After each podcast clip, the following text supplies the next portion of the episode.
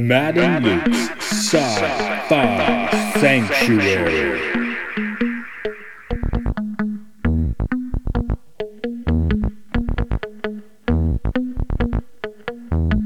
The year is 3013. The galaxy is scintillating in the mellow light. Two galactic pilgrims seek out vistas in the samurai future to bring forth the unity of the cosmic shaman. Opening the door of the pantheon sorcerer wizard powers the engine of science, seeking to forever alter the sacred balance, traveling on effervescent balls of summer fire. This week, Buck Rogers in the 25th century.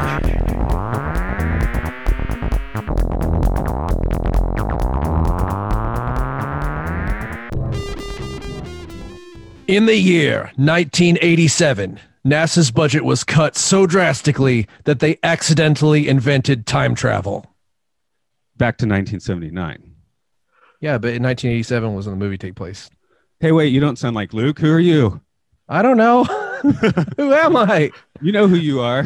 I hit my head and now I'm not British anymore. anyway, Ah, uh, I'm Mark Malik. Hi, I'm not, I'm your pinch hitter. Yeah, I, I'm Matt. Uh, this is the Sci-Fi Sanctuary. Um, th- this is my bad. Um, you know, I, I schedule these things on like January 10th, January 10th. So I send him January 10th, which it is for you guys, but it's January 11th here, and he he has a date, but he may be calling in or uh, he'll be doing the summary and stuff. You'll be hearing from Luke. Um, the plus side to this is that I'm actually Matthew. We've got Mark. Um, Luke is Luke, and and today's guest is our first returning guest, um, who I didn't play in punk bands with, although our pinch hitter I did play in punk bands with. Um, you still can. yeah. he uh, talks up all the Star Trek on Mission Log, uh, has an affinity for all the fun spy stuff in the 60s and 70s uh, retro futurism. So, hello, John Champion. Hey, good to see you, and and thank you for that intro. Yes, you. I think you pretty much nailed me to a T. That's pretty much what I'll be known for forever and ever. That's why you're here for uh, today's movie, which is Buck Rogers in the 25th century. The pilot was shown theatrically, it counts as a movie. And since we have Matthew, Mark, Luke, and John here, uh, anything we say about this is now the gospel truth.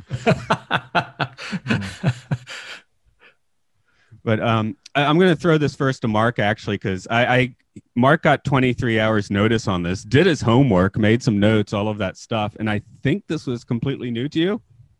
Yes, the only experience I had with any Buck Rogers anything was watching a bunch of the old serials in college and uh, not really paying a whole lot of attention. I don't remember very much about it. Did I So make you watch those? Very new. Probably.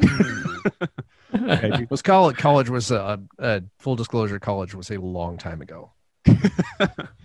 yeah, for me, like this is kind. This was kind of the ground zero of my uh, sci-fi. I think I was like into this as a toddler, right? Like Wow. my parents wanted to watch MASH. MASH is a great show, but I wanted Buck Rogers or the Muppet Show. Uh, I did see some MASH too, though, so I didn't always get my way. See, it's weird because you're younger than I am, and I don't remember this show being on. And I think it's because there were only 37 episodes, which is not enough for syndication. So I don't even, um, I don't feel like I ever really had the opportunity to see it. I think I might have been like really young, like one, because I was born in '79. Um, but yeah, later on, I kind of remembered it, and somehow I conflated it with Logan's Run. Because Oh, yeah, well, oh, it's kind of- interesting. Yeah. It Yeah, looks but- like it. but as a Kinda. kid, I was like, but what weren't there spaceships, and why does this robot look so crap? And, I uh, was, I was really going to ask both of you: Do you think that this future could eventually become Logan's Run, the Logan's Run future? Oh, I. You know what? That that's not a bad bit of retconning. Uh, Logan's Run is 30th century, and at that point, they've just allowed. They've allowed the computers to run their entire city, and and as we see in Buck Rogers, they're ready to do that. they're just Yeah. like, here, tell us what to do. Uh, so I, I think you're onto something there. Yeah. See, They're I, willing to I sentence- did kind of. Sorry, go ahead, Matt.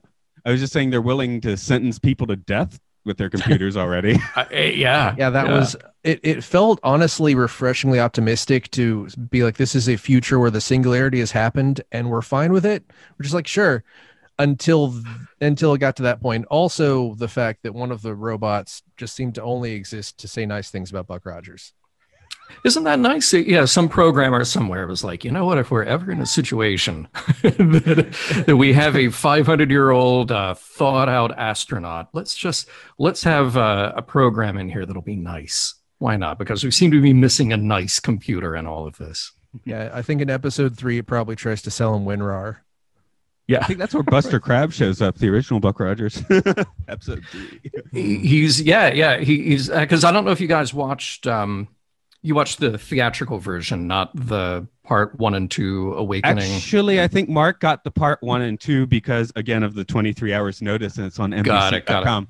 Uh, I Yeah. watched the theatrical. Um, Okay. if- I yeah. I went back and looked at just sort of peeked at what um I knew were supposed to be the differences, which it seemed Mhm. mainly the intro sequence, which is absurd, really compared to after watching it, it's ridiculous. And also, I think that the Tiger Man fight is just about two seconds longer in the theatrical version yeah, because he Yeah, doesn't well, in the in the crotch. In the- that that is true. Yeah, they, you, you leave out that um, the intro is different. Um, uh, yeah, obviously that whole uh, the opening credits, and, and there's some other minor differences. Um, I, I think there's some stuff of Ardala uh, that we don't get in the uh, TV version that we do get in theatrical, and the biggest thing is the change of. Um, uh, uh, not Killer Kane, but uh, uh, Joseph Wiseman, Doctor No as Draco, is the, uh, the the holographic image that we see in the theatrical version. We don't get that. We have a d- totally different actor playing Draco in the uh, in the TV series version. So I, I don't know what happened there. I I don't know why. Um, Joseph Wiseman, they just figured like, okay, we're not going to use him. but I mean, that's a pretty major star, and he's in there for all of about ten seconds. But you know, why not? Um, rolling back to the uh, the how'd you get into it frame of thought, uh, John? Where where did you enter Buck's world? Um, uh, with the original airing, yeah. Uh, so it, it's funny, like you, yes, I remember other shows at the time, like MASH. And, you know, my parents were big fans of MASH, rightfully so. It's one of the best shows ever made. Um, definitely, I was following things like the Muppet Show, but that that period of you know 1977 78 79 star wars battlestar galactica buck rogers they just they sort of all ran together for me because this was this golden age of sci-fi on the big screen and on the TV screen, and um, and that's not even to discount the other things that were coming out. You know, Moonraker uh, was taking advantage of the the Star Wars kind of zeitgeist that everybody wanted to do a huge, big budget sci-fi show or a sci-fi movie. Um, so Buck Rogers, like that, showed up for me when I was really bummed that Battlestar Galactica was going off the air, but then really happy that Buck Rogers came along and just had this much kind of lighter, funnier, um, more kind of self-aware show than than Galactica. I mean, don't get me wrong, Galactica is great, but you are telling this very heavy story from week to week even though the 1978 version is far lighter than the 2004 version. Um, but Buck Rogers seemed to hit all the right notes for when it came out because you had this, you know, fun, almost, you know, not as campy as Batman necessarily, but but kind of cut from the same cloth you know, with with the, the same idea. We can just do something kind of light and entertaining with a hero that we can just all sort of get behind, you know. So you had that. You had, uh, w- which I'm sure we'll talk about, great set design and uh, special effects, particularly for a, a TV budget. You know, uh, they're really just stretching every dollar that they've got there, and um, amazing guest stars. You know, I realize we're just talking about the uh, the pilot movie, uh, and I wanted to mention Joseph Wiseman there, but like you get further into the series, and you know, kind of alluded to uh, Buster Crabbe showing up in the next episode. Well, the guest star in the next episode is Jack Palance. I mean, just you know, right off the bat, you have these great appearances. So, um, yeah, I, I loved this show as a kid, and then when it came back for its second season, again, super excited about it, so happy, and just as disappointed as I was with Galactica 1980 because they just threw out everything that made those shows good in the first place and tried to just squeeze whatever last vestige of what made it work. And and they they missed uh, just a huge miss on both counts. So um I'm always happy to talk about Bach, man. I'm, I'm glad you wanted to do this. What a great excuse to bust out that Blu-ray, you know. Yeah, I um I was just thinking like this actually was on the coat heels of Battlestar. Like both were Glen Larson producing, and from what I understand, Battlestar was successful, but just cost mm-hmm. too much money to produce. And yeah. this was kind of the um, their their quick fix, so to speak. Yeah, right, right. Um, and it's too bad because you know the the TV landscape is so different now than it was then, and Galactica would be a runaway hit today with the numbers that they had then. Same thing for Buck Rogers. And, and, not only would they be runaway hits, they would get five times the budget that they had then as well. Uh, I mean, proportionally, you know, five times the budget. Um, but the expectations back then, ABC on a Sunday night, um, they were, particularly with Galactica, trying to do theatrical quality stories in a one hour format week to week. It just wasn't sustainable. And, and, it's too bad because they had everything going for them. Um, but you know, you can tell where they really started to cut corners. And then with Buck Rogers, I think they they really had the right idea, which is we we need special effects, but we don't need to rely so much on that. What we need is the leading man we need to put him in these like fun missions each week you know the uh, almost like a james bond in space kind of thing and uh, and you can rely on a lot of like uh, some location shooting that they did, but but also just sort of like grounded sets. Uh, you, you, know, you've got your New Chicago sets, and then inevitably they go to like the cave set. So it's like a very Star Trek thing. It's like we just need to go back and redress that cave set, and that'll be our uh, uh, our bad guys lair this week. Um, Mark, I was curious since you're pretty new to the whole Buck scene. What what was your uh, kitty sci-fi? Um, well, Lost in Space, uh, Twilight Zone, if that counts as sci-fi, I think it probably does. I, I think um, we can count that. Star Trek, the original series, um, Knight Rider, if that counts as sci-fi, which it oh, is, yeah. you know, it's sci-fi. Um, the greatest American hero a little bit. Great theme um, song. yeah, there were there were a couple of really weird things in that show that were beyond. Uh, I don't know. There was some there was some episode where everyone ended up in a weird other dimension, and it was just inside of a closet or something, and it was just a, a black space, and everyone was different psychedelic colors, and that just really imprinted hard on me as a kid, I guess. Was, yeah, I'm, uh, gonna, I'm, gonna, have to search that out.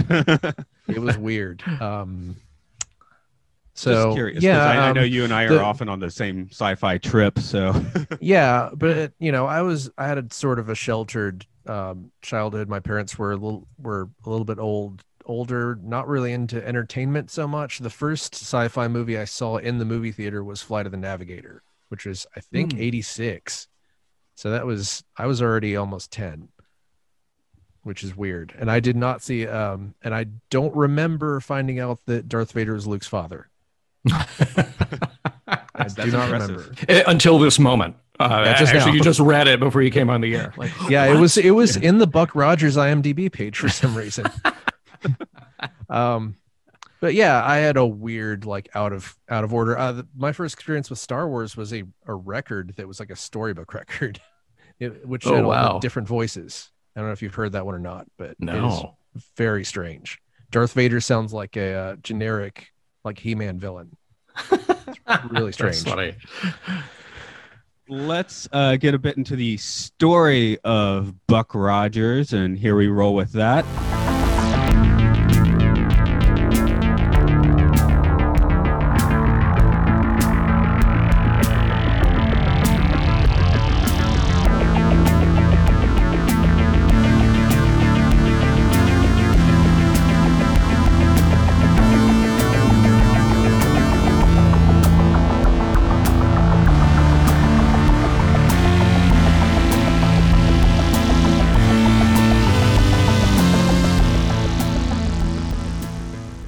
Rogers is a NASA pilot on a mission in the year 1987. Something goes awry, and a combination of chemicals aboard his ship sends him into suspended animation. 500 years later, he's collected by a massive war vessel containing Killer Kane and the Princess Ardala. Ostensibly, they are on a peaceful trade mission to Earth, but secretly they are planning to find their way through Earth's defense systems and conquer it. They send Buck ahead as their spy, hoping that the Earthlings will welcome him aboard and reveal the opening of their defense grid. However, when Buck arrives on Earth and finds the one city that's left after the planet was ravaged by an environmental holocaust, the Earth Defense Corps are not happy to trust him and believe that he's a spy for Kane. Eventually, Buck is sentenced to death, but, along with Lieutenant Deering, he goes on a diplomatic mission to Ardala's ship, during which he rescues Ardala's ship from some pirates. Buck returns to Ardala's ship, where she wants him as her mate as she attempts to overthrow her father. This proves to the Earthlings once and for all that Buck really was a traitor. However, his mission is actually to disrupt Ardala's plans, which he achieves by inserting bombs into the engines of her fighter ships and helping his robot friend send a message back to Earth. Finally, Ardala's warship is destroyed, though she and Killer Kane escape to plot another plan, and Buck returns to Earth as a hero.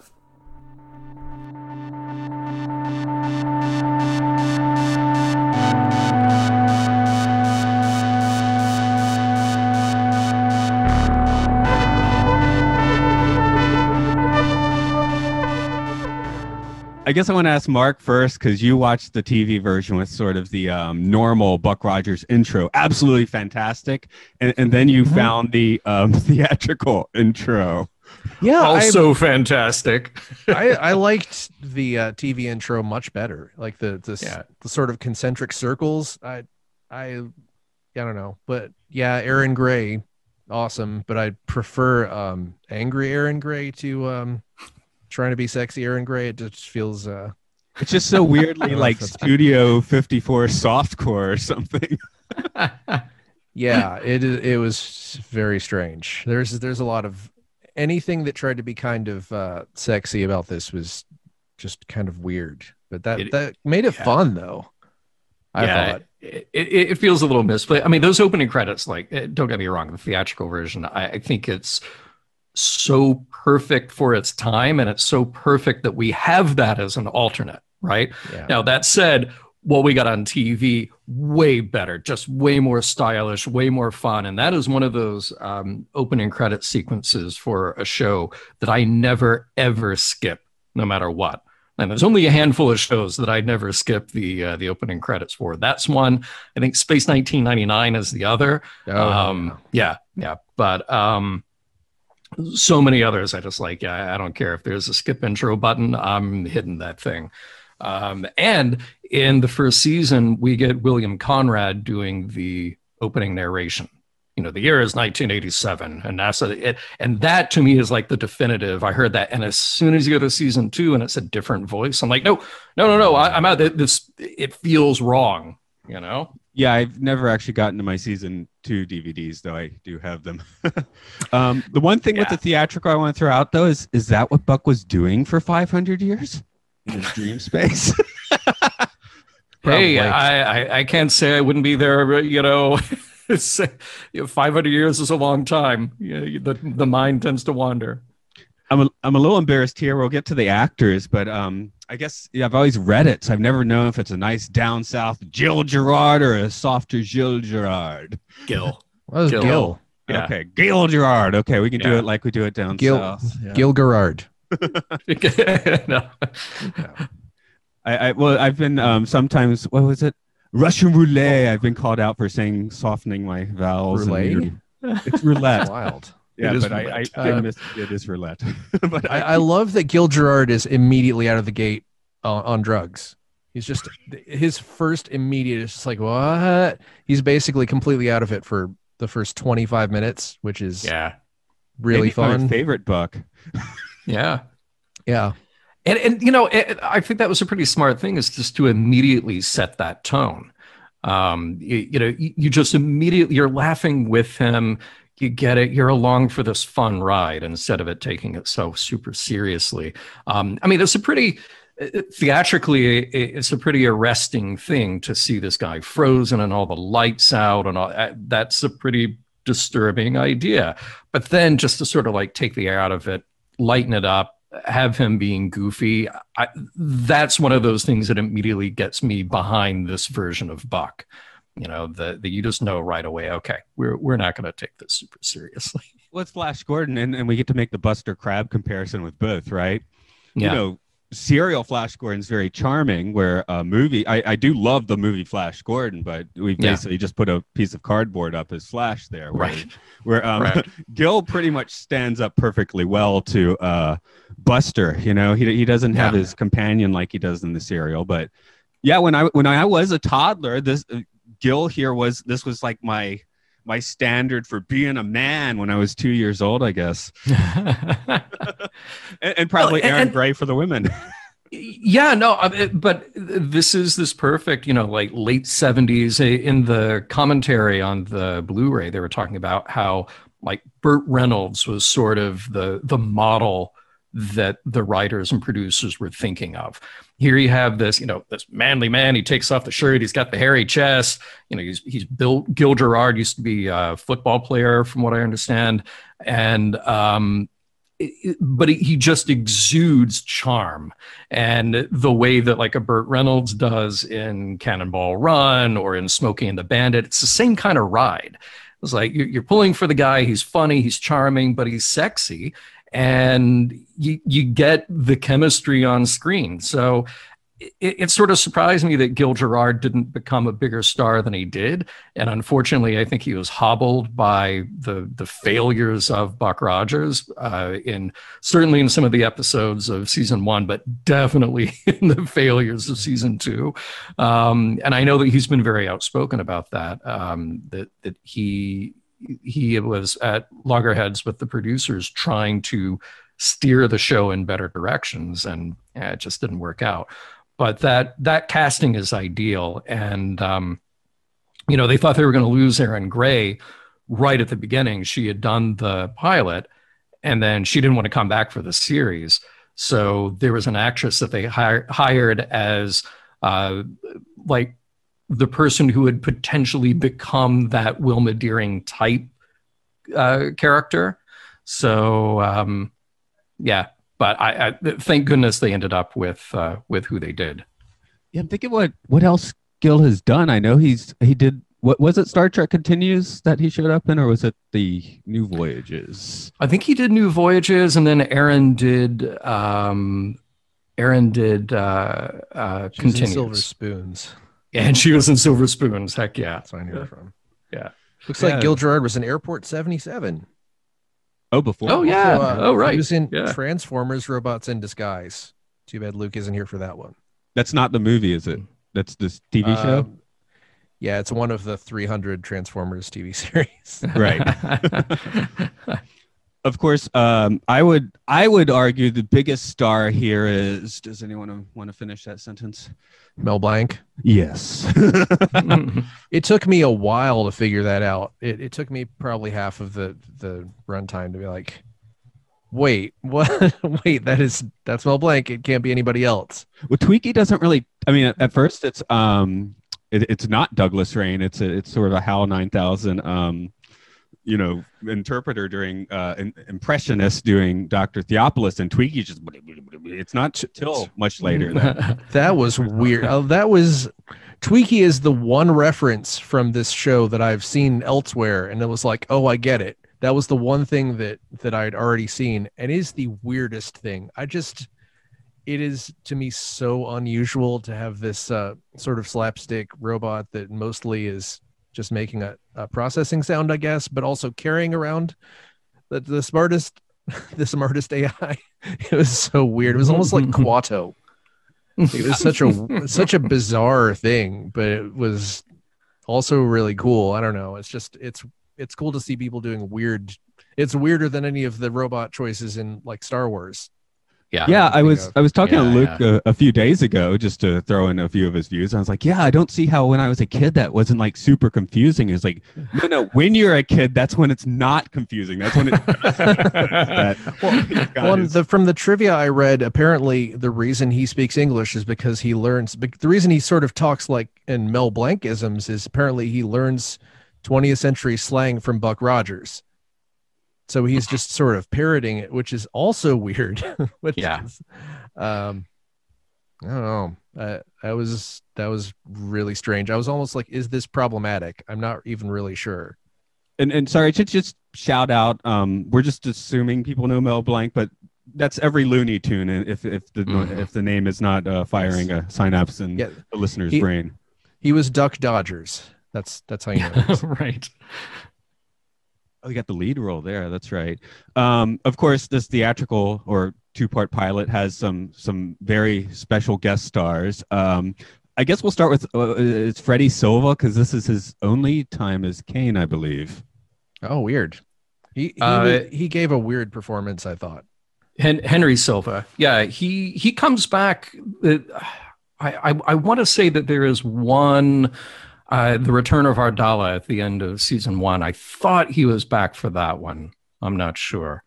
Um, yeah, he's. Uh, I, I really like Henry Silva as an actor. I, I think he was. Um, I don't think he was used to his best abilities here. Yeah, He's, Kane- uh, yeah. Kane He was sort good of the main bad guy in the serial. Like uh, Kane was the mustache twirler in the in the Yeah. 30s version, He's so he's kind of sidelined here. yeah. Um, and of course, he's being uh, sidelined by uh, Pamela Hensley, which is is also notable. who Fantastic. Yeah. is Just good to watch here. fantastic. That Yeah. that was I, I have to say like so when I was a kid watching Buck Rogers the first time around, um, because Erin Gray is the co-star of the show, like all eyes are on her, and and she and Buck are this great team, and you know there, there's a lot of focus, and, and rightfully so. She is charming. She is like girl next door, but cooler and sexier, but approachable. Like she has all the qualities that you want in this character, right? And I didn't think much of Ardala other than just, okay, she's the bad guy that we see once, you know, and then again late at the, the end of the season. Um, rewatching the movie uh, and, and really paying attention to it, Pamela Hensley owns every scene she is in. I mean, I, that is such power coming from that actress and such uh, such presence. Um, I, I- just I, I so admire actors who can do that, who who can just take what is you know kind of a flimsy role. It's like okay, you're yeah, you're you're attractive, you're the the the princess, you're the bad guy, but really you know 90% of these scenes are about Buck for somebody to just come in and just sort of like be completely unfiltered, throw it all at the screen. Literally. Yeah, yeah. Yeah. But I mean, but but that that takes that takes a lot of strength. It takes a lot of uh, energy and presence as an actor, and she brings it absolutely. Yeah. Just the confidence, no matter what Yeah. the outfit is. Yeah, Amazing. yeah, or no yeah. outfit. Yeah, You know, yeah. Any any number. The, Which yeah, was surprising Rogers in a yeah sci-fi mostly geared towards kids. She yeah. was just about to have Tiger Man executed just for like being thrown in her bed while he was unconscious. yeah, yeah, yeah, She's hard for. Yeah. yeah. Tiger Man. Pretty Um,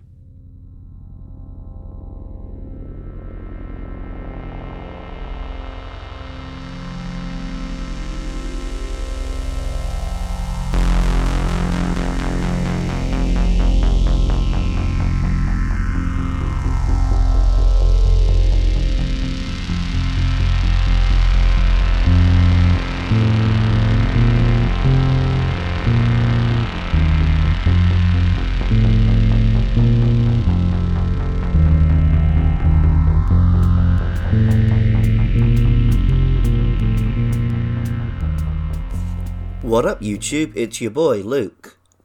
Um, so I definitely watched Buck Rogers on the TV when I was a kid. And I remembered the spaceships were cool, it was fun, the robot was funny. What I didn't remember is how incredibly horny this TV show is. Um, like Buck Rogers is a total James Bond figure, you know? His name is Buck and he's here to fuck. Um, which kind of helped carry the show.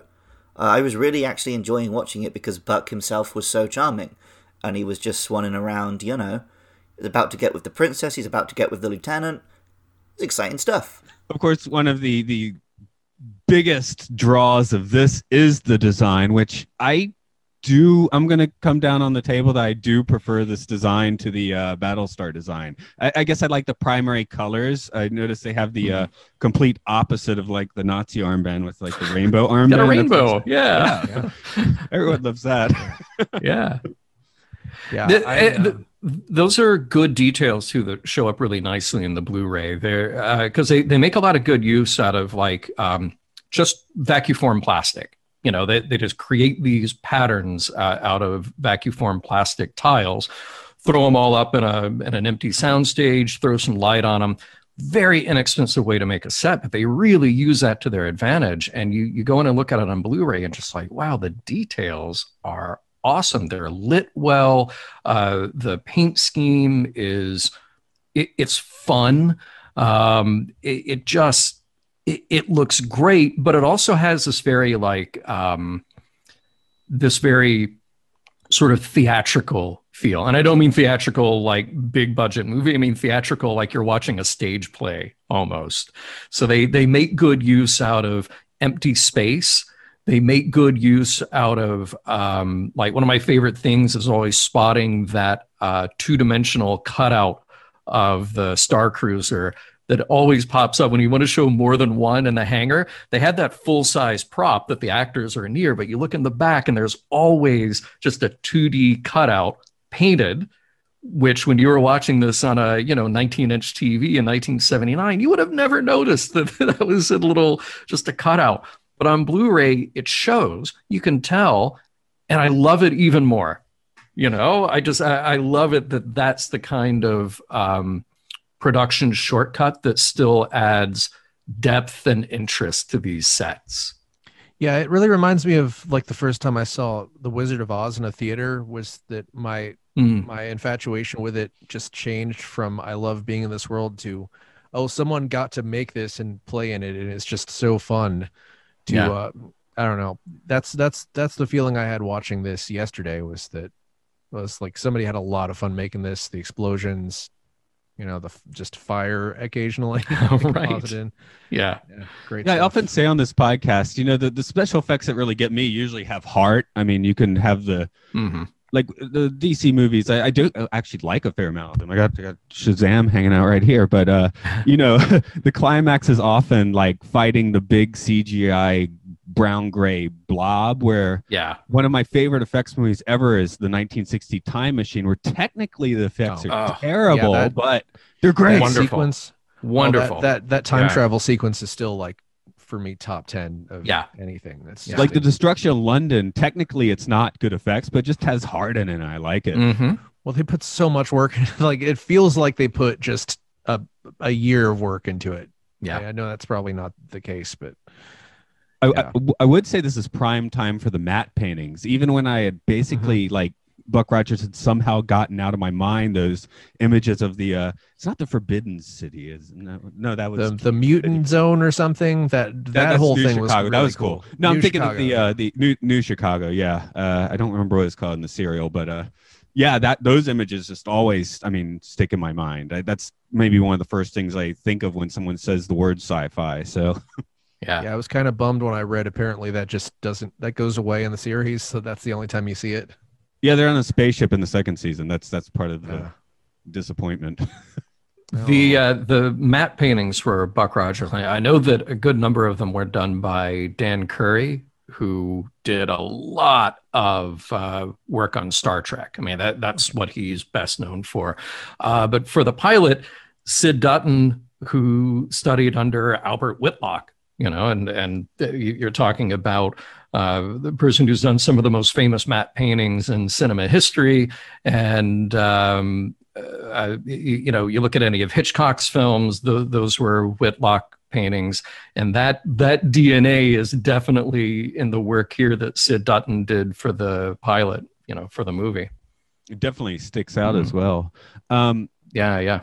one other I want to go for is uh, design. Uh, not design, sound design. Excuse me, because uh, yeah, this movie kept making me want to go run off and play with my mini moog some. Yeah, they, um, yeah. It was really cool seeing something that was almost like a, a Star Wars like X-wing battle, but it had like jazz.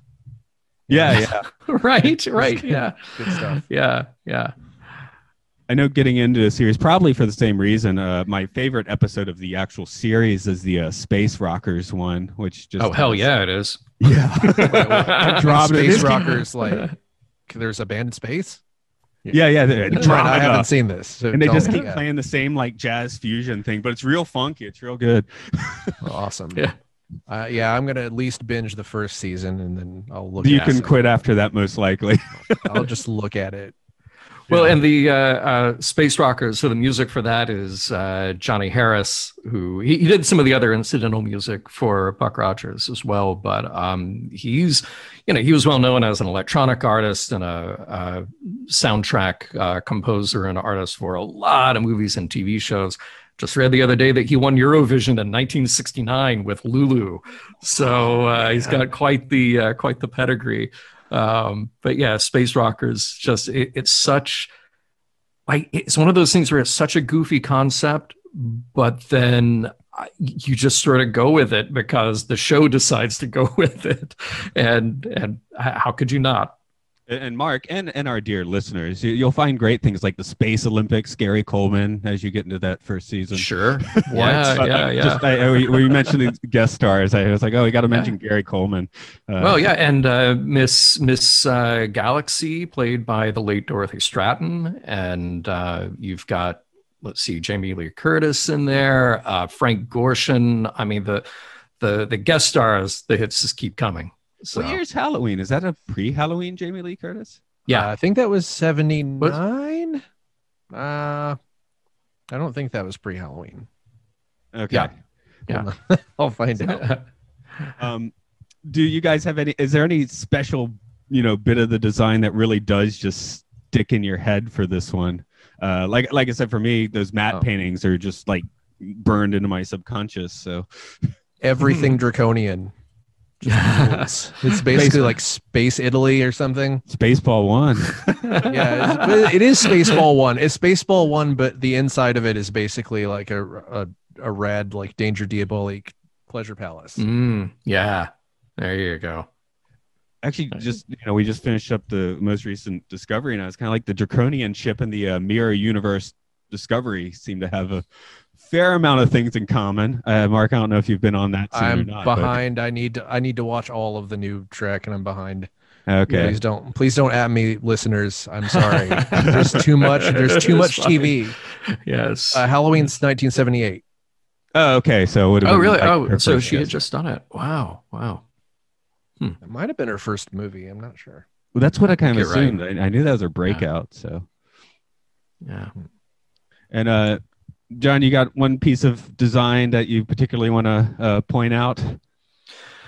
Um, it- you know, all of it i- so good, and and what I love is you can kind of point to the store bought things as well. So it, it's a different kind of production. Like this is all Universal Studios. Not only is it all Universal Studios, but it's coming out of this sort of um, factory of production. Uh, you, you go back to shows like uh, Six Million Dollar Man, Bionic Woman, then Galactica, and Universal is just cranking these things out. They're using the stuff that's in their warehouse, and they're using a lot of uh, you know ways to cut corners. So what I love is you look at a you look at a, a room or a scene and go like, oh, okay, that was a lamp that clearly they just you know bought at a store and threw in here. Uh, there's a computer console we've seen in five other Universal Studios shows. Um, but what I love is what I pointed out before, actually, which is the um, when they'll take a pattern and they'll do like a fiberglass or vacuum form uh, uh, tile and just build a room out of that. It's so dead simple, and yet it kind of says everything you need to in the scene. There are some good shots of Buck kind of on his own when the Earth Directorate doesn't know what to make of him. They don't know if he's a spy. They they don't you know they don't buy his story yet, and the isolation that he has is magnified by these like just sterile white rooms, concrete floor. It's simple and it totally sells the the point of the scene you know? So I, I, love to think of uh, this you know the movie and the series is really making the most out of out of their creativity. When you don't have the luxury of like uh, what star trek uh, the later treks like next gen and beyond what they had which is oh okay well we've got this considerably higher budget because we have the syndication model, or now we have the streaming model where we have these huge budgets. We can afford to manufacture literally anything we want and and create these worlds from the ground up. You don't have that in Buck Rogers, um, but they're they're making the most out of what they do have. Yeah, I do feel like a lot of those really sparse, like white sets or something that you just no one even tries to make anymore. So, I mean, some people might see it as dated, but I think it just looks alien, which is important because it is 500 years in the future. So, you know, I I do think some kind of like at least a little bit of just discomfort.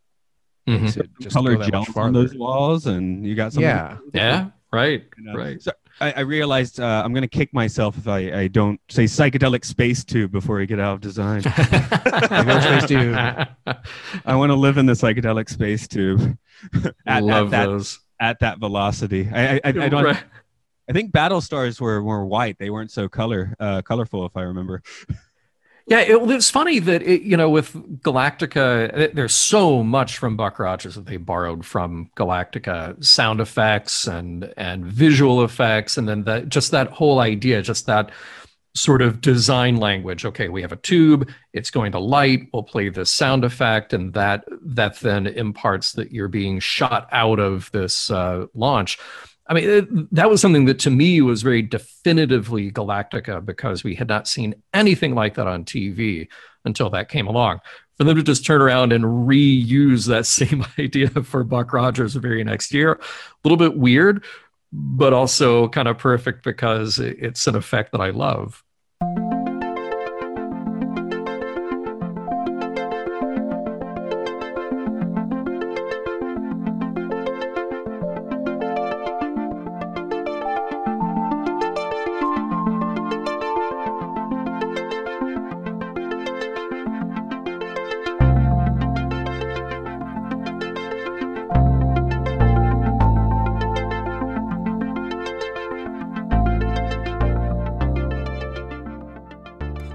The effect and all of that jazz, they looked really legit. Um, now, I only watched the pilot so far from the box set Matt lent me, um, which I'm guessing had a pretty tasty budget. But when I finished it, I was like, oh, that looked okay for the 80s. And then it said 1979, and I was like, damn. Maybe, you know, some of the actual TV episodes haven't aged as well. But I guess it just felt like Star Wars came out, showed everyone how to do these effects, and then whoever had, you know, the Buck Rogers license was just like, okay, well, we're just going to throw some dollars at this, and then we can have our own Star Wars. Um, we brought it up a little bit when we started, but you know, this is that weird period of time when it's like it's a utopia. We watched the Logan's Run um, documentary, like this is a utopian, and now we're all like, no, that's that's a dystopia. No, and uh, that's that's that's how it always is. The the utopia, it, the dystopia is successful in making everyone believe it's a utopia. Right. I think we've seen that. And, but yeah, smaller... like as a kid, it's like, oh, it's the fantastic future, right? And now I'm watching, like this yeah this isn't a particularly wonderful place to live is it? But it's a great political statement you know because it's um like starship troopers which you recently went over is like it's a it's almost a perfect implementation of that because everyone is smiling and not blinking and not flinching and it's horrifying at the same time because that's how that's how societies work. You you generally don't have people that are running around just going no this is terrible Yeah, but I mean, it, it's hard for us, uh, even in the 21st century, not to be completely down with Buck wanting to turn off his guidance computer and just take a role. But in 50 years, those of Oh. us that are like, yeah, I'd love to like get into a car and uh, get the stick shift going. That's going to be pretty weird and archaic, like before too long, most likely. Well, I, f- I felt like the um, I didn't feel like that was a utopia, and it felt like a little refreshing that it was like maybe a lowercase u utopia, Hmm. if that makes any sense. Mhm. I go with that Um, lowercase u. I, it didn't feel like the people in charge were under the impression that they lived in a perfect society, and I think that is kind of a lot of sci-fi that's set in the future is maybe a little bit technophobic. You have people immediately showing up screaming at you that you live in a perfect society, and if you if you mess with it, you're going down. And it felt maybe a little bit more humble. Dancing is That, that may evolved. change. Yeah. I, I feel like that became one of the themes, though, throughout the series. Is that um, the people in New Chicago are aware still that they've got a long way to go. Like they have incredible technologies, but they live on this planet Earth that that's still feeling the effects of World War III. Uh, Obviously, lost just tons of people, and you know can't use a good portion of the land. Uh, so they're still fighting that. Um, so they, it, it's a little bit of uh, it- it's not quite like Star Trek where they, there's a sort of love hate relationship with technology. I mean, Buck Rogers they embrace the technology, but then it's like they're it's almost like they're glad whenever Buck shows them like, well, here's how we did it in the 20th century, and it's you know they they- they're at least a little more open to the idea of uh, of what he brings to the table. And yeah, a lot of that was very on the nose, but again, that's just sort of the type of show we're dealing with. Yeah, I just I can't help thinking of you know Brave New World. Uh, give give the people in New Chicago some soma, and we're there, which then Yeah. you know makes me think like well, maybe they got the soma, but uh, then I'm thinking, do we have like the savage living in uh, New Chi- in old Chicago? You know, quoting Shakespeare and stuff. There there could be. I, I don't know. I don't think the show really got into uh, that particular facet of what was actually going on with the uh, mutants and so forth. I mean, it doesn't take a whole lot to think about when you're watching the Jetsons. Who's on the ground? Like I, I definitely thought about that a little bit. Who's on the ground? What's on the ground? Never. It's so bad that they won't even show you. just, Right. You know, it, it's almost. It's all honestly more. It's nicer to see just savages running around with with sticks than to just not know because not knowing is like, oh, is it just a jail? Yeah. I don't know. That's what Right. that's what I like about uh, you know Buck's insistence on exploring old Chicago because to the viewer it's Yeah. like no that's that's insane and it, it just seems like a TV trope like oh he's just like being contrary to move the plot forward but then you're like well you know if if that was me and I was going through my old city like that I'd probably be pretty obstinate about it as well. I, I um as Matt, you probably saw in my notes. I basically thought he should have taken the draconian leadership as soon as it was offered to him. That's what and Flash if he was Gordon was. really, if he was really an '80s guy, he probably would have. yeah, You know, just they didn't know what the '80s were yet. But yeah. yeah, And that's sort of like the the Ghostbusters rule. Like if anybody asks if you are a god, you say yes. Like Yeah, for Bach, exactly. like if it is, they're going to give you this title, you just say yes. Just take fake it till you make it. Yeah, I mean it is I mean- an enticing offer. it is. It is. But I mean that that is one of the biggest missed opportunities, and there are many. But uh, one of the biggest missed opportunities of Buck Rogers as a series, the way it was done here, is that you don't get a really clear picture of what's happening on the outside. We we kind of leave it. We we have Buck's experience in old Chicago, um, and that's a good sequence. Um, but we don't have a whole lot of that. Uh, in fact, I don't think we really have any of it after the fact uh, when we get later into the series. And we don't really spend any time, uh, with maybe one or two exceptions, uh, figuring out Buck's state of mind after losing everything in his entire world that is now 500 years dead. You know, there, there was one episode that I'll call out uh, called A Dream of Jennifer. And uh, they they really start to get into that where he sees somebody who reminds him of his old girlfriend um, but it, it's you know revealed to be basically like a plant. He's being manipulated by somebody else. Um, but you actually start to get into this like whoa what what are the repercussions of somebody having to find his way in this completely foreign environment even though the people around him are basically good and looking out for his best interests um, th- th- there's still uh, this you know emotional price to pay for everything that's happened Yeah, I was gonna I was gonna say that one of the big differences between the 30s serial and this is he has his sidekick in the he's got Buddy in the 30s Right. serial who is Yeah. from his time and he's got like that one little connection.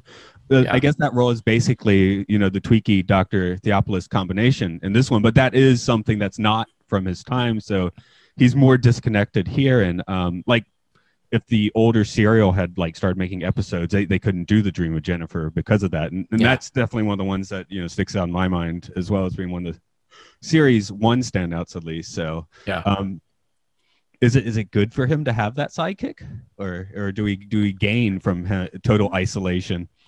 I think uh, having a sidekick that is a tiny robot that's carrying a brilliant AI scientist, it's pretty. It's it's like having a smartphone. I don't know. It's not that. It's he's not that. it's like Alexa. I I guarantee an you when they android. reboot it, whatever they reboot it, it's going to be like he has an Alexa. And it's just going to be he's carrying a puck around. right I'm sure. But I hope he has one of those clear iPhones. I saw, I watched the Saved by the Bell reboot because I'm weird, and of course they got to give Zach Morris the, the future phone, right? I watched in high school, uh, so wait, now he's got wait this- wait. So wait, the Saved by the Bell reboot is set in the future. No, it's set now, but Zach oh, Okay. Morris always has a future phone. He had a phone in the early '90s, right? Oh, So uh, okay. In the new one, he has really this weird, totally clear phone. It's pretty trippy. It's like the one sci-fi element of that show, probably. Oh, this self awareness is good. yeah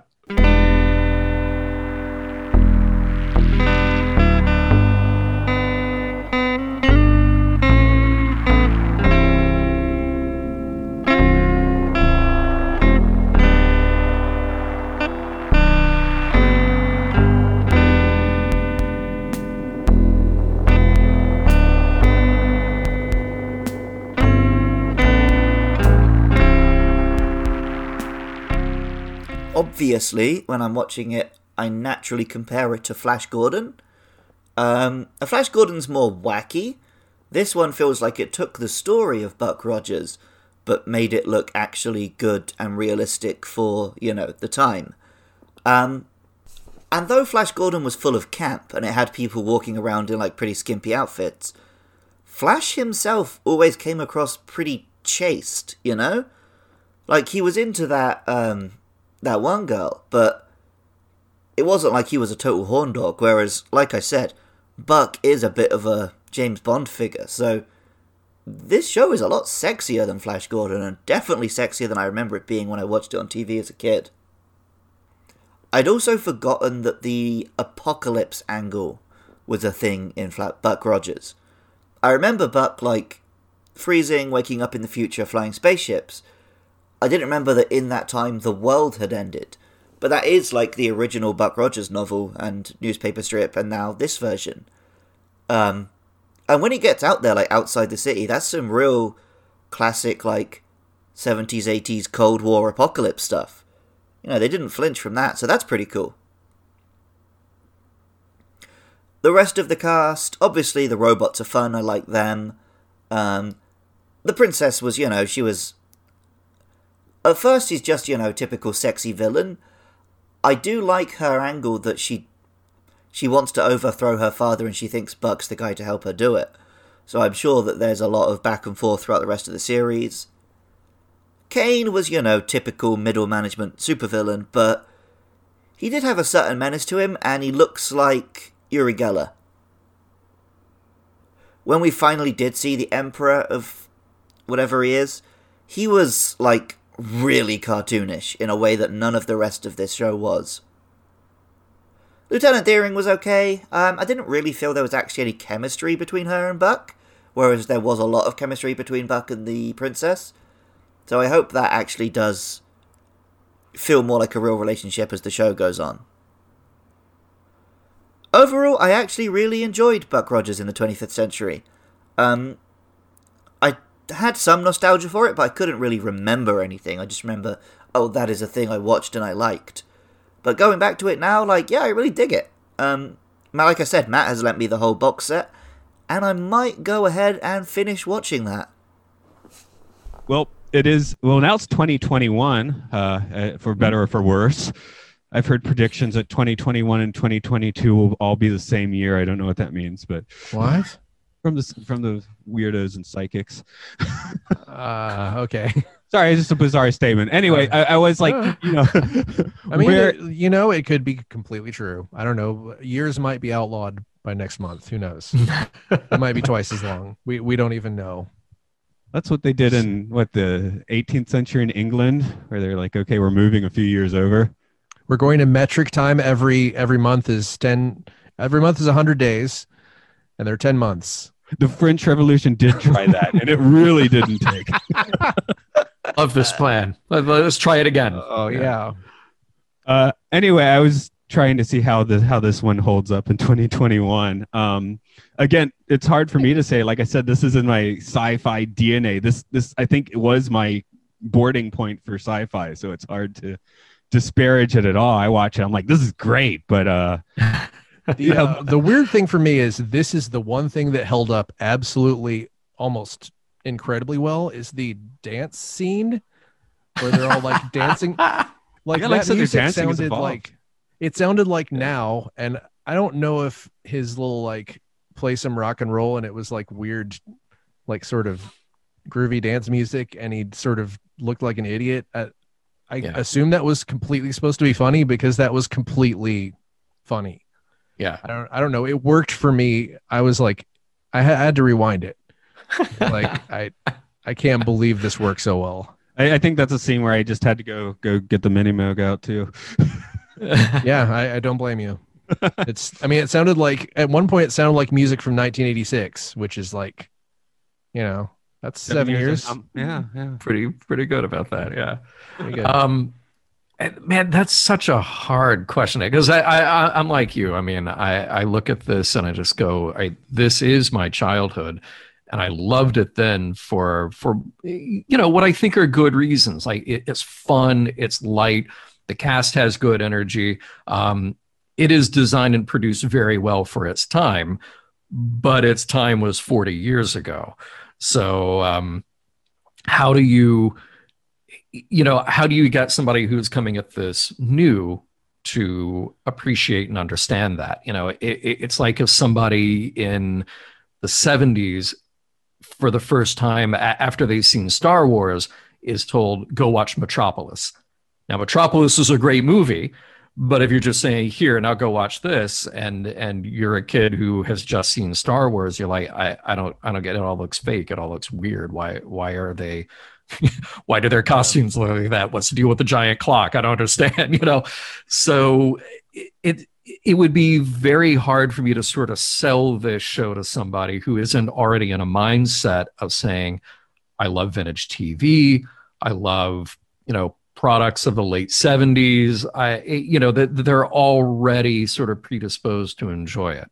Um but you know that said like you can take my buck rogers blu-rays out of my cold dead hands you know I, w- I was I mean, thinking. I am- Go ahead, Mark. Oh, sorry. Speaking personally, you know, I went into it without much interest in watching it, but I thoroughly enjoyed it. So, and it, yeah, I, I also went in with like, I am going to take this historical perspective with it. So I can't Mhm. really tell you, can't tell you how I would feel if someone just out of nowhere, just maybe if I'd never, se- maybe if I was a little younger. See, now I'm just going with too many hypotheticals. I think it holds Right. up. I, I think it holds up very well for anyone who is old enough to remember this era at all. Yeah. And, and John, just to go a bit back in your Mhm. wheelhouse, and, and, and sorry, Mark, you haven't been keeping up with the Trek though. Um, the timing's interested. I, I, you know, Discovery season three just ended. I'll say I was basically Yeah. whelmed So by it. uh, that's fair yeah Um, Mhm. But there's a lot of beats similar to the Buck Rogers plotline, getting thrust 800 years in the future. You got the Federation, you know, like, Right. in this weird bubble, which is kind of like your new Chicago. Right. You don't have Draconians, you have Orions, and Right. they even use the same tactic to get into the uh into the Federation headquarters. That's that true. They do with Buck Yes. to get into New Chicago. So in some ways, I was you know just finishing it up, and I was like, this actually does kind of. You know, the, the, the accents are very different. You don't, Yeah. they, they get to the sense of isolation, not just Buck, it's this crew. But I was like, Yeah. maybe yeah. that is sort of how this plays in the modern day. Right. That's You know, you're not wrong. Yeah. there's the whole thing about uh, stories repeating themselves, and I don't know. We're we're still we're even now talking about a story that was already sort of 40 years old. I don't know how much this resembled the original Buck Rogers, but you know, these things resonate. I'm Yeah, just trying to sound like I know what I'm talking about when you're talking about a show I haven't seen yet. right. No, I, I think Flash Gordon probably stuck a little more to its serial roots and then Yeah. distracted you, Yeah. you with all that Yeah. Queen, of course. Oh, well, yeah, where Dino Buck- De Laurentiis, right? I mean, it Yep. was just, yeah, anything Dino De Laurentiis made is sort of like, at this, it's anachronistic, but at the same time, it hits so hard that you just, you just love it anyway. I Yeah, know. I just I just finished reading Dune actually for the first time, and, and now I have I Oh. have the the movie queued up for some De Laurentiis and you know That's David Lynch list. changing his name to oh what what, what Yeah. is the director's name when you don't want to be part Alan Smithee I Alan Smithee. yeah I saw, um, I saw that for the first time last year, and I thoroughly enjoyed it. The editing was a complete and total hack job, but it was really fun to watch. well I, I, the thing Baron is Harkonnen is having so much fun in that film. but yeah, the thing is, I mean, um, it, it, no matter what you think of Dune, by making that movie, they gave him the, the money to make Blue Velvet. So yeah, oh yeah, go. absolutely. Yeah. win- that that's a win if nothing else.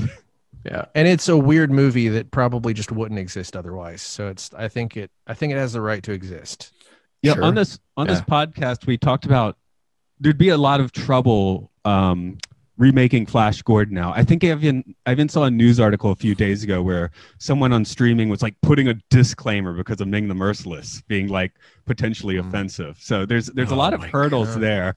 Um, Oh, Buck yeah. Rogers, Buck Rogers seems like you could probably get away with making you know rebooting this one without too much trouble.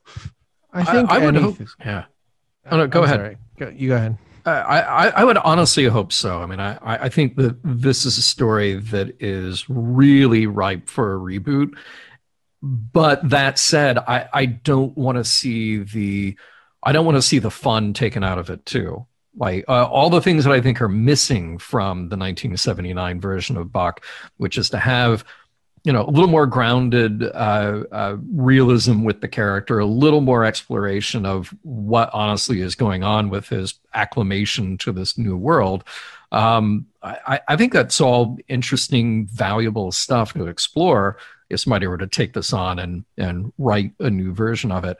Um, but at the same time like i don't need the dark gritty reboot of buck rogers. Like i, I don't need it to be I don't need it to be super serious about itself. I don't need uh, to have another like franchise universe built out of it. Uh, you, know that that's sort of the fun thing was watching this movie and then watching a little bit of the series again before doing this tonight. Um, I, I just like I feel so unburdened by this show. Like there's not I, you know, I, I don't hear the voices of 50,000 fanboys telling me what's canon and what's not. And, uh, you know, uh, this is a plot hole and that's why it doesn't matter. It's full of plot holes and it's great, you know, just like let this be fun. That's how I want to think about Buck. And that's how I would want to think of it in uh, a revived version as well. You know, I, I was doing um, uh, I was doing a, a series of James Bond podcasts, and we also did The Man from Uncle when that came out in 2015. And I was a big fan of the original TV show, and I was saying like. You have to remember that in 1964, so we already had Dr. No from Russia with Love and Goldfinger by the time Uncle hit TV. And as that show got sillier, a lot of people started to think, oh, well, Uncle is the parody version of James Bond. And like, no, no, that that that's not exactly the right framing. It is a lighter alternative to James Bond. And that's what I would like to see out of a new Buck Rogers. Like make it the lighter alternative to the incredibly heavy, incredibly sort of uh, uh, you know shows and franchises that are uh, almost dragged down by the weight of their their canons, their histories, their their expectations. Um, I, I don't need that out of every bit of pop culture that I consume. So I'd like to see somebody be able to take it and run with it in that direction. I mean, this will probably sound cynical, but as long as studio types still think there's money in Guardians of the Galaxy, ripoffs, then they I could absolutely see them just applying that formula. Yeah. work perfectly. Yeah. and we're going to see movies and TV, Yeah. I think, produced very differently in the next few years. So you know, the landscape's going to change, and who who knows? Maybe the super dark show in a few years will seem like weird anachronism and be the perfect time for that sort of uh, revisiting. But I, I guess From, the thing uh, is, it's it's it's a it's a nice Joseph Campbell tale. It uh, you know Mm-hmm. tends to hold up wherever you put it. So Yeah, it's the hero's journey or uh any anyway, it does say on Wikipedia that on December 10th of 2020, um, a TV series is in development with Brian K. Vaughan writing. So take Hmm. that however you will. I, I feel like there have been a lot of attempted reboots and announcements, and uh, you know, for a decade or more. And Yeah. and I, I hope when it happens.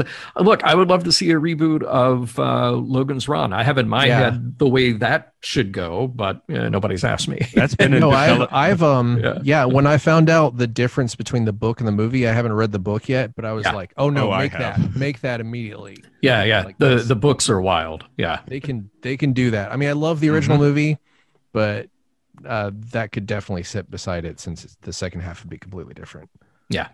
Um, I think we're wrapping up for too long, but I do. I just needed to yell out "Buck Fu" if nothing else. um, What was it second, he said when he killed Tiger Man, he was like bottoms up. yeah, something yeah, like just that. just it's like you know we got Star Trek, we got Kirk Fu here, and and uh, Gil has his own particular style, and and you get to say Buck Fu, which is better. So Yeah, yeah, that was that was super fun. Yes. I, I um I think I heard Tiger Man comes back for the rest of the series, even though he died in the movie or something. Yes, yeah, they they do resurrect him. Yeah. Yeah, he was cool. Yeah. um, that that was my shout out. Does anyone have any uh, other major points they want to uh, throw out on Buck on this particular movie? I, I think he hit the major points. You know, I mean, it, it's just uh, it, it's fun from beginning to end. It, it was cool to kind of watch the feature again in comparison to the uh, the way it aired on TV. Um, Got to say, the Kino Blu-rays are great. Uh, they they look fantastic. I think the features are a little lacking. There are some commentaries. I don't think they're, at least not all of them are totally worthwhile. Um, but overall, it's really solid. So uh, if anybody has just been watching this on, you know, old DVDs or on streaming, um, I, the the Blu-rays are a worthy upgrade. So yeah, Well, that that is us in this case, but yeah, right. but yeah, Yeah. I, I, I, I had I'd at least had a look. Uh, you know, I live in Japan, so sometimes it's a little hard to come by those. But uh, sure. Yeah. I mean, I can't. Do you know my Blu-ray player broke last month, and trying to buy a Blu-ray player is basically impossible now. I don't. Oh, even, I can't wow. even imagine. I went to Walmart, and they're in the corner, and there are three of them, and they're covered in dust. It's just wow. Yeah, yeah, it's that's weird. where we are. So- Interesting. I'm, I'm still. So I'd imagine- Still video. Yeah, you probably have Yeah. to buy stuff online if it's physical media. Yeah. Um, John, for those that don't know, can you tell uh, the listeners a bit about what you do with your your Star Trek podcasting and mission log? Yeah, yeah. I mean, um, so I do a, a number of shows for Roddenberry. So go to podcasts.roddenberry.com and um, Mission Log is sort of the flagship show. You know, we started that in 2012 with the mission of every week examining a single episode of Star Trek and doing it roughly in uh, series order, not in strict chronological order, but in series order, starting with TOS. And uh, we're now coming in close on the end of DS9, uh, so probably like another year to go with that. Uh, we also do a live show that is concurrent with any new Star Trek that's on the air. And 2020 uh, was a big year for new Star Trek, and there will be a lot more new Star Trek coming, so that's cool. Um, also producing uh, the Trek Files with Larry Nemecek, producing Sci Fi 5, which is our newest show, a daily five minute sci fi history podcast. So um, go go download them all. They're, they're all great. I promise. and I, I am a listener of several of those. So, Mark, you Hi, I've scored a film called. Oh, you go ahead. Yes, yes, same. Um, I've scored a film called Snowblind. Uh, you can follow it on Instagram, Snowblind Film, I believe. Just search for Snowblind. It'll be dropping in 2021. Uh, you can find my music at Stunrunner Music at Twitter. Sorry, I just made that, so I have to remember that. and when you listen to this in the future, there'll be music there. I promise. Okay. Uh, also, uh, stunrunner at bandcamp.com. Okay, and, and I'll podcast a whole bunch apparently. Okay. That, that's enough plugging. I'll, I'll, I'll shut up for the day. But uh, yeah, no, I know. You, plug, you, you just don't want to have to remember the letters. That's right. You're actually correct. I might plug it in later. okay, I'll do it. Um, nice. Um, uh, MLS FS Pod at Twitter, Facebook. I, I just can't. I can't Very spell. Good. Yeah. Okay. It's, well, it's an acronym. It's not a word. So you know, yeah, yeah, exactly. It's not spelling. well, it's I, memorization. I guess, Mark, you want to send people out of the sanctuary today? Okay. Beady, beady, beady, beady, beady. Get out of here.